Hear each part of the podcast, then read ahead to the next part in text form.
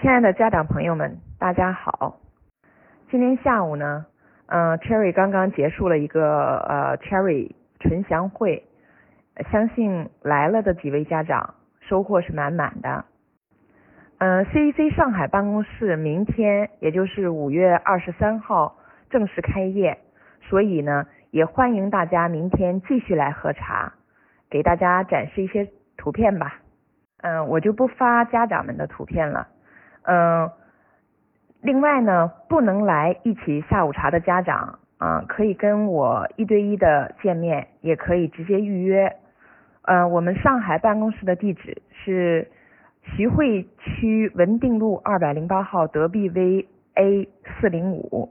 嗯，当然，今天开场的时候，其实家长也问了呃一些问题，比如说他呃有个家长就拿出了一个一张纸，然后纸上就写了一些学校的名字，嗯、比如是呃 Chatham Lady College 啊，或者是呃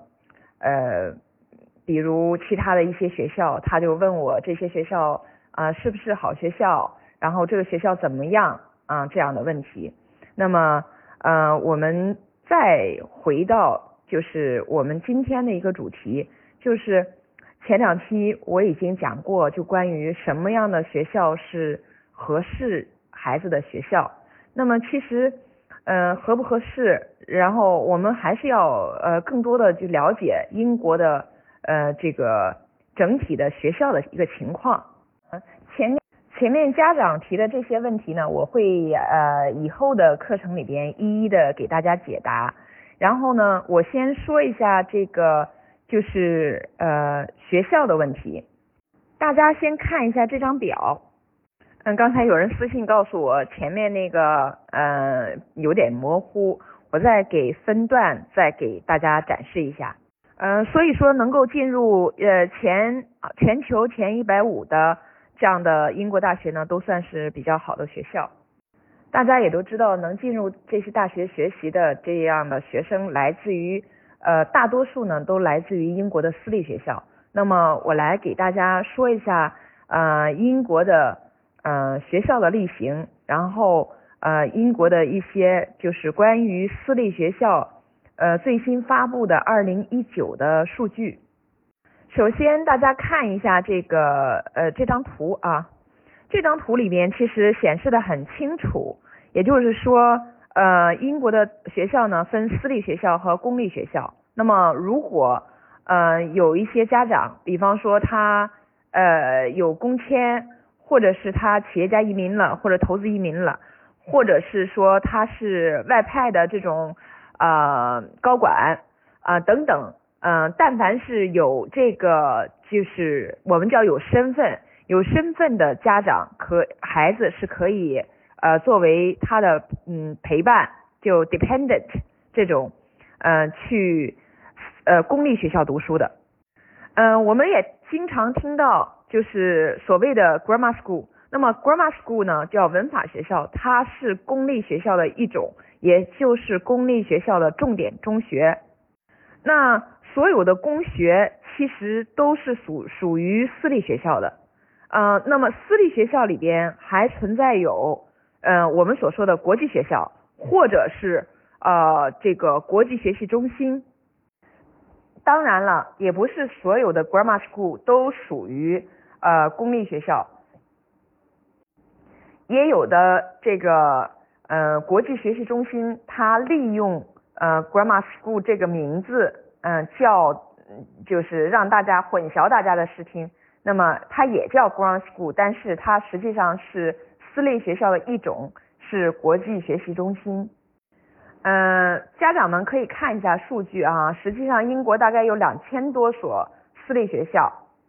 嗯、整个英格兰、苏格兰啊、威尔士还有北爱，呃，大概实际上有差不多两千六百多所私立学校，然后嗯、有。一百六十三所文法学校，那么这个文法学校就是呃公立学校里边的重点中学。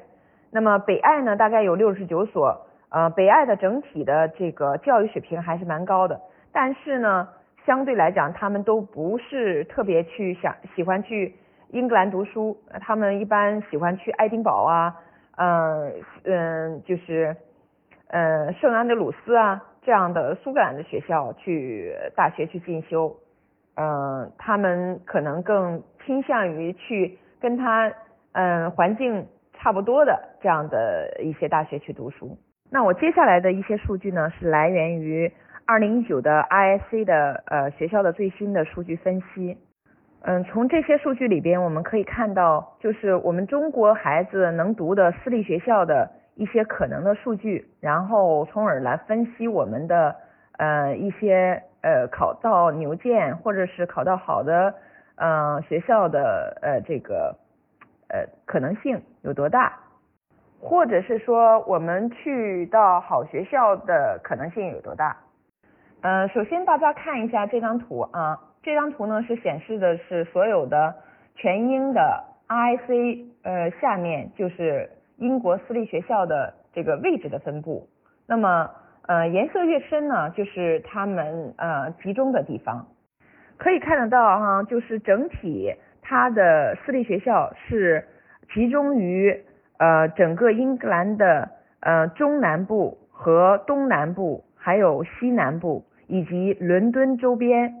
嗯，大家可以看到这张图啊，这张图是关于国际生的，也就是说非英国的学生，非英国的学生呢，嗯，有两类，一类呢是父母居住在海外的，一类呢是父母居住在呃英国的学生。那么我们可以看到它的这个显示是说，呃，蓝蓝色的这个蓝色的部分呢。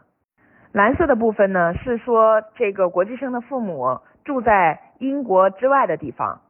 那黄颜色的呢，是显示着这个呃国际生的父母是住在英国的。那么这个很明显，就是我们能够看到百分之九十六的香港的学生的父母是住在海嗯住在英国之外的地方，也就是他们是在 boarding school 或者寄养家庭的。那么百分之九十的美国的学生的父母是住在英国的，嗯，他呃去的私立学校，嗯，我们再来看一看详细的数据，详细的数据呢，那嗯有百分之二十的中国的孩子的家长是住在英国的，然后有百分之八十左右是住在呃这个呃也就是住在英国之外的地方，呃这个表呢是显示的从零七年到现在为止。呃，整体的国际生的数量的一个走势。那么，呃，父母居住在海外的这种呃国际生，他的这个趋势，在这个二零零七年一直到二零一九年，可以看到那个红线的部分是呃中国国际生，它是一直在攀升的。还有就是越来越多的这个呃英国的私立学校在海外开设分校的一个情况。那么到截止到二零一九年，嗯呃英国的私立学校在中国开设了二十六个分校，嗯他的这个呃学生的人数也达到了一万五千多这样的人数。整体来讲的话，英国私立学校在海外大概有五十八所分校。和校园，也就是说，在海外接受英国私立学校教育的学生要远远的大于英国本土的呃私立学校的学生。好的，那么我们再来看一下，我们为什么要选呃英国的私立学校呢？嗯，它到底有哪些好呢？那么它的好处就是在于它的考试的成绩和它的这个呃。整个科目的设置，我们可以看一下它的统计。图中的横轴其实是呃，我们可以看到它的各个设立的科目。那么，呃，数轴是显示的是按公立学校和私立学校的呃人数划分各各自学习这个科目人数的呃大概的一个嗯很直观的从颜色上分的一个图。那么我们可以看到，私立学校的学生在科学、数学，还有一些古典文学、音乐、戏曲上面的科目的这个比例就比较高。